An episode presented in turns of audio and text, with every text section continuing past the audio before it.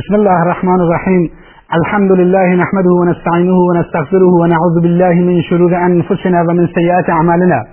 من يهده الله فلا مضل له ومن يضلل فلا هادي له.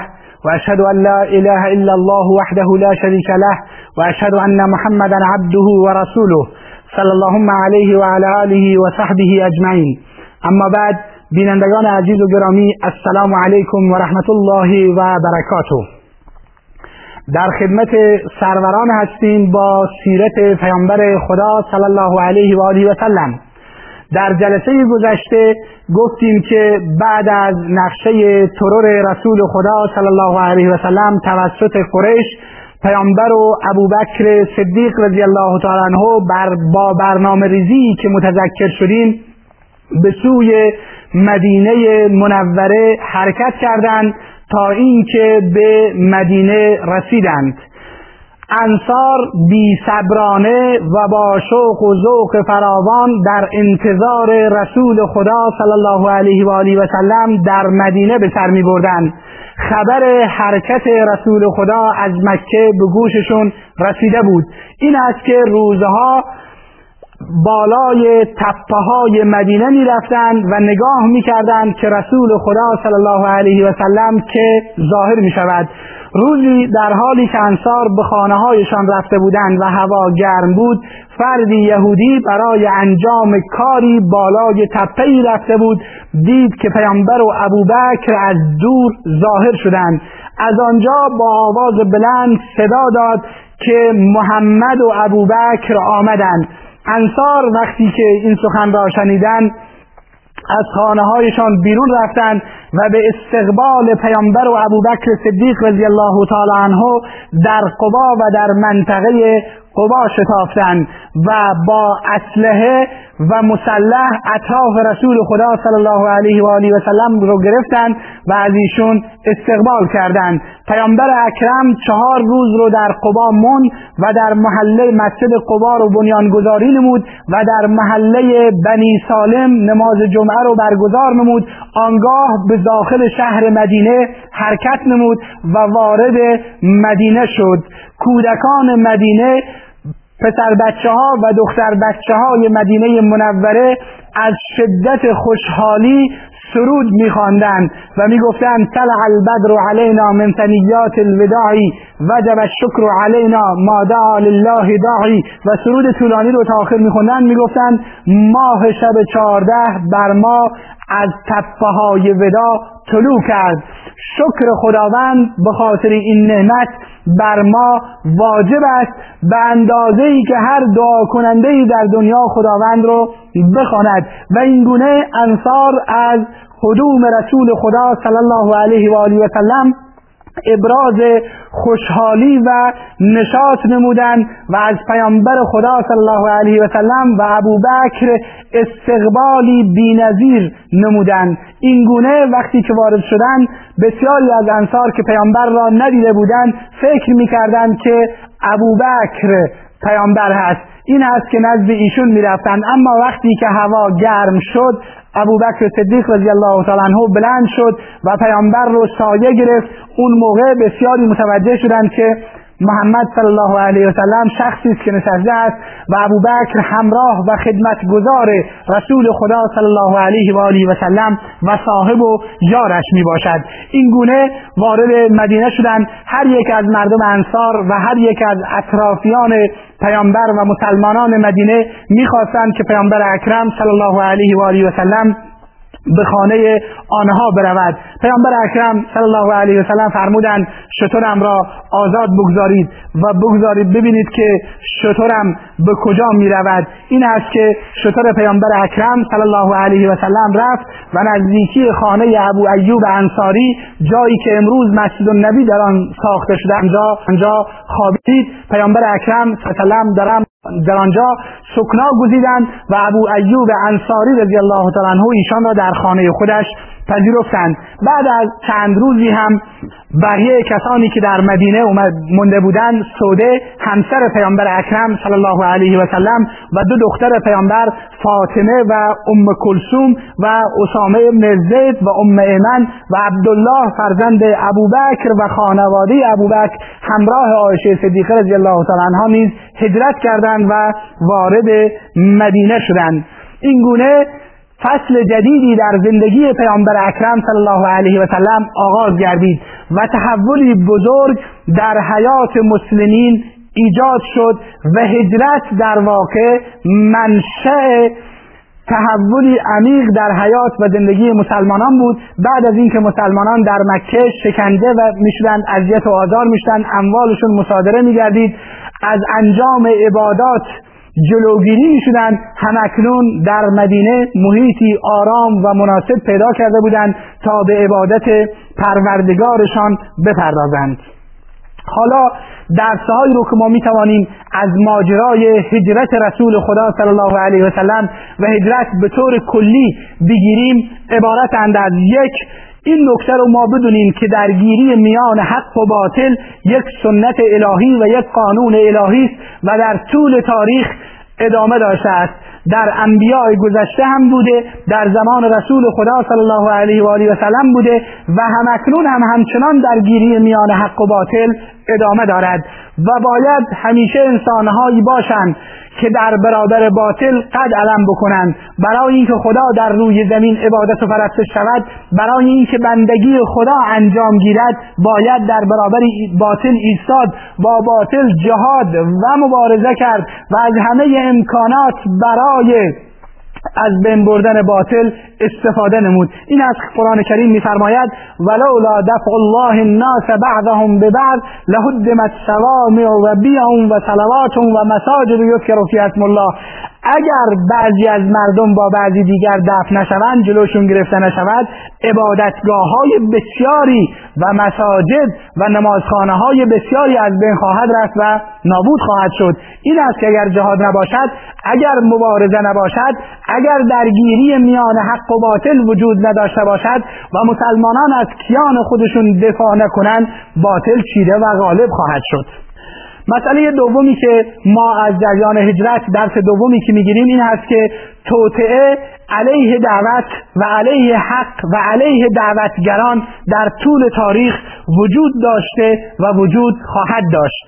دعوتگرانی که در مسیر دعوت حرکت می‌کنند در مسیر اسلام حرکت می‌کنند باید بدانند که آنطوری که مسلمانان مکه با شکنجه و اذیت و آزار و زندان و قتل و ارهاب روبرو شدن آنها هم از ها و جباران و ستمگران و ظالمان این مسائل رو خواهند دید. این است که برای اونها برای ترور کردن شخص رسول خدا صلی الله علیه و سلم نقشه کشیدند که ایشون رو به قتل برسانند. دعوتگران بالاتر از رسول خدا صلی الله علیه و سلم نیستند. دعوتگران باید بدانند که راه دعوت مسیر دعوت مسیر حق و در مسیر حق گام برداشتن خالی از توطعه کفار و مشرکین نیست. و فرش با گل و ریاحین نیست بلکه با خون و شهادت فرش هست. این است که اونها در مشرکین مکه نقشه ترور رسول اکرم صلی الله علیه و آله و سلم رو ریختن و برایش جایزه تعیین کردند صد شطور اما موفق نشدند امروز هم ستمگران و ظالمان و جنایتکاران برای از بین بردن دعوتگران و مبارزان تلاش می‌کنند و همون حرکاتی را که قریش در اون زمان انجام می‌دادند برای از بین بردن دعوت و دعوتگران انجام میدن. و این دعوتگران هستند که با تأسیس به حیات پربرکت رسول اکرم صلی الله علیه و آله و سلم مسیر دعوت رو بپیمایند و طی بکنند تا اینکه پیروز بشن یا اینکه به شهادت برسند و این هر دو تا فضیلت و اجر و ارزش هستند نزد خداوند عزوجل مسئله بعدی که از هجرت درس می‌گیریم برنامه ریزی دقیق رسول اکرم صلی الله علیه و آله و سلم در جریان هجرت هست. و این می‌خواد به مسلمانان درس بده. به عنوان الگو و به عنوان اسوه و نمونه که ببینید در زندگیتون برنامه داشته باشید. برای کارهایتون و حرکتهایتون و مبارزاتتون و دعوتتون برنامه داشته باشید و بدون برنامه حرکت نکنید. و این تکلیف الهی به پیامبر اکرم صلی الله علیه و سلم هست که برنامه ریزی بکند. و تکلیف خدا بر هر فرد مسلمان هست که برای حرکت ها برنامه ریزی بکنند. این هست که ما برنامه ریزی رو در سایر حرکت های پیامبر اکرم صلی الله علیه و سلم در جریان هجرت مشاهده می‌کنیم. به خانه ابوبکر در روز اول در شدت گرما اومد تا کسی متوجهش نشود. چهره اش رو رسول اکرم صلی الله علیه وسلم شالی رویش انداخته بود تا زیاد دیده نشود. وقتی خواستند از بیرون بشن شب هنگام از دروازه پشتی خانه ابوبکر صدیق رضی الله تعالی عنه بیرون شدند وقتی می‌خواستند به سوی مدینه برند مستقیم به سوی مدینه حرکت نکردند به سمت شمال بلکه راه عکس آن را یعنی راه جنوب رو در پیش گرفتند تا اینکه کفار بیشتر به فکر شمال باشند. وقتی که در مسیر راه حرکت می‌کردند عبدالله ابن اوریقت یعنی راهنمای اونها اونها رو از مسیر و راهی غیر معروف حرکت می‌داد. علی ابن ابی طالب رضی الله تعالی عنه در جای خودش گفت که بخوابه تا دچار مشکل نشه. پیامبر اکرم صلی الله علیه وسلم همه نیازهای سفرش رو برداشت. چنانچه وقتی در خانه ابوبکر رضی الله تعالی عنه اومدن و برای سفر برنامه‌ریزی کردن اون کیسه ای که توشه اونها درش وجود ند... کیسه ای که توشه اونها در آن وجود داشت در بندی نداشت که اسما رضی الله تعالی عنها کمربند خودش را به دو قطعه تقسیم کرد و یک قطعش را بر در کیسه توشه آنها بست و از اینجا اسما رضی الله تعالی عنها به ذات نتاقین یعنی دارای دو کمربند معروف است و در بعضی از روایات آمده است که پیامبر اکرم صلی الله علیه و آله و سلم بیشون فرمود خداوند به جای این کمربندی در بهشت به تو امانت عنایت می کند همچنین پیامبر اکرم علی ابن ابی طالب رضی الله تعالی عنه را سر جایش خوابان تا اینکه بعد از پیامبر اکرم امانتها را به اونها برگردانند. عبدالله بن ابوبکر اخبار دشمن را می آورد عامر ابن فهره گوسفندان را میچرانید در اونجا شیر برای اونها می آورد و این اینی میرسونه که پیامبر اکرم صلی الله علیه وسلم چقدر دقیق برنامه ریزی می‌کند برای حرکت دعوت. و این باید برای مسلمانان و سایر دعوتگران درسی باشد. درس بعدی که از جریان هجرت می‌گیریم استفاده از اسباب. ضرورت استفاده از اسباب هست که بارها متذکر شدیم. پیامبر اکرم صلی الله علیه وسلم رو می‌بینیم که از سایر اسباب استفاده می‌کند اما باید اعتماد انسان و توکل انسان بر خداوند عزوجل باشد نه بر چیزهای دیگر.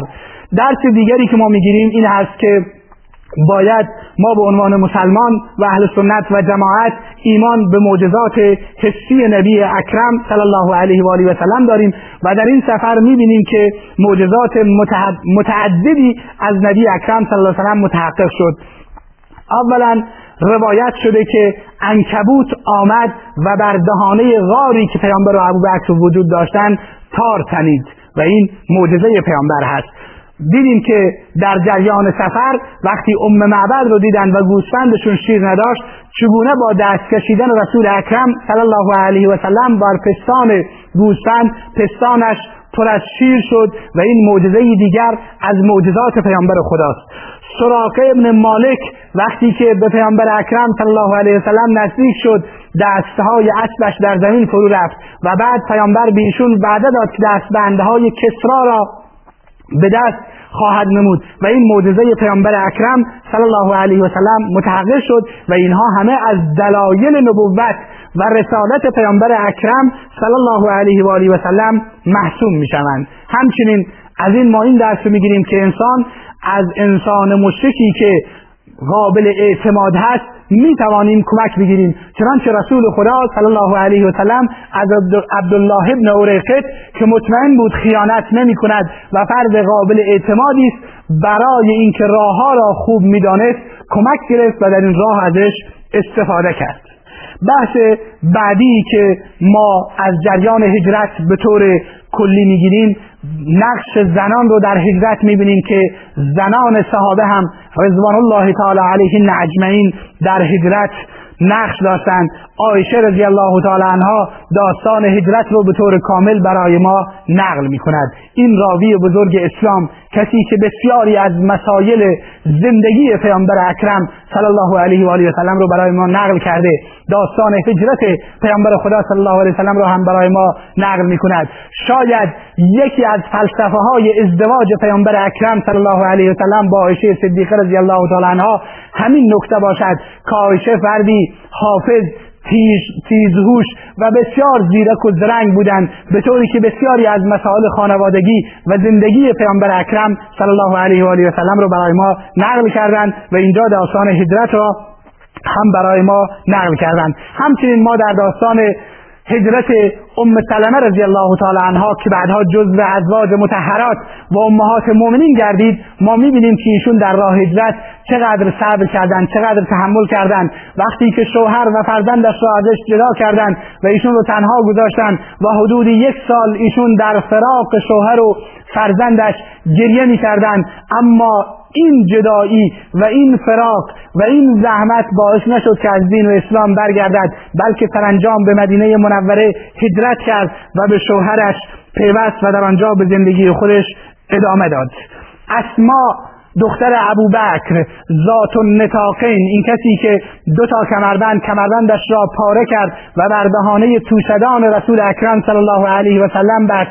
ایشون رو وقتی که ابو جهل ملعون اومد و سیلی در گوشش زد و گوشواره ایشون پاره شد و به زمین افتاد. ایشون شکنجه این تاغوت به این انسان جنایتگار رو چقدر تحمل کرد؟ و این اینو میرسونه که زنان صحابه رضوان الله تعالی علیهم اجمعین. همان گونه که مردان صحابه در جریان دعوت نقش داشتند و تاثیر داشتند و سختی ها و مشکلات را متحمل می‌شدند بلکه زنان صحابه یاران رسول اکرم صلی الله علیه و سلم نیز در شکنجه و اذیت و آزاری که می‌شدند سهیم بودند و در دعوت نقش بسزایی داشتند و اینها باید برای زنان ما برای همسران ما برای دختران ما برای زنان این امت اسوه و الگو باشند در مسیر زندگی. عایشه صدیقه رضی الله تعالی عنها اسما دختر ابوبکر ام سلمه رضی الله تعالی عنها و تمام شیرزنانی که در طول تاریخ در مسیر دعوت حرکت کردند و شکنجه ها و اذیت و ها را متحمل شدند تا اینکه اسلام باقی بماند. دین و توحید و پرچم لا اله الا الله محمد رسول الله صلی الله علیه و آله و سلم در روی زمین باقی بماند. همچنین اسما رضی الله تعالی عنها می‌گوید بعد از اینکه ابوبکر هجرت کرد پدرش ابو قحافه که تا اون زمان هنوز مسلمان نشده بود نزد ما آمد و گفت آیا چیزی برای برای شما باقی گذاشته است؟ می‌گوید ابو قحافه نابینا بود. من دستش را روی مقداری سنگ گذاشتم و گفتم اینها همه مال هستند که برای ما باقی گذاشته است. و گفت پس خوب است که برای شما چیزی باقی گذاشته است. اسما می‌گوید در حالی که ما چیزی در خانه نداشتیم. این زیرکی و هوشیاری زنان صحابه را میرساند. ما باید این زندگی این بزرگان و این شیرزنان برای ما در تاریخ دست باشد. مسئله بعدی که درسی که ما درس بعدی که ما از هجرت می‌گیریم این نکته است که ببینید پیامبر اکرم علی ابن ابی طالب رو باقی می‌گذارد در مکه تا امانتها را برگرداند. امانتهای مشرکین و کفار قریش را با آنها برگرداند. با وجود اینکه مشرکین در حال جنگ با پیامبر به سر میبردند اما در صداقتش در راستیش در امانتداریش شک نداشتند. بلکه فقط رسالتش را و پیامبریش را نمیپذیرفتند. اینی که بسیاری از اونها اموالی را نزد پیامبر اکرم صلی الله علیه وسلم گذاشته بودند و علی اونها رو برگردوند. اینجاست که قرآن کریم میفرماید قد نعلم انه لیحزنک الذی یقولون. ما می‌دونیم که اون سخنانی که اینها می‌گویند کفار می‌گویند شما پیامبر رو غمگین می‌کنه. ولی شما باید بدونید که فانهم لا یکذبونک آنها تو را تکذیب نمی کنند ولکن الظالمین با آیات الله یجحدون اما ستمگران آیات خدا را انکار می کنند توی پیامبر صداقت و امانتداری تو را می‌شناسند. اما اینها دارند آیات الهی را تکذیب می‌کنند و آیات الهی رو نمیپذیرند. این است که دعوتگران باید اینو بدونند که تاهوتها و ظالمان و ستمگران به خاطر دعوت و به خاطر اینکه سخنان خدا را می‌گویند در برابر آنها ایستادند و باز هم تا جلسه دیگر که ما درسهای دیگری از هجرت رسول اکرم صلی الله علیه و آله و سلم ذکر می‌کنیم که در واقع درسهای بسیار پربار و زیادی دارد. شما را به خدای بزرگ میسپاریم. و السلام علیکم و رحمت الله و برکاته.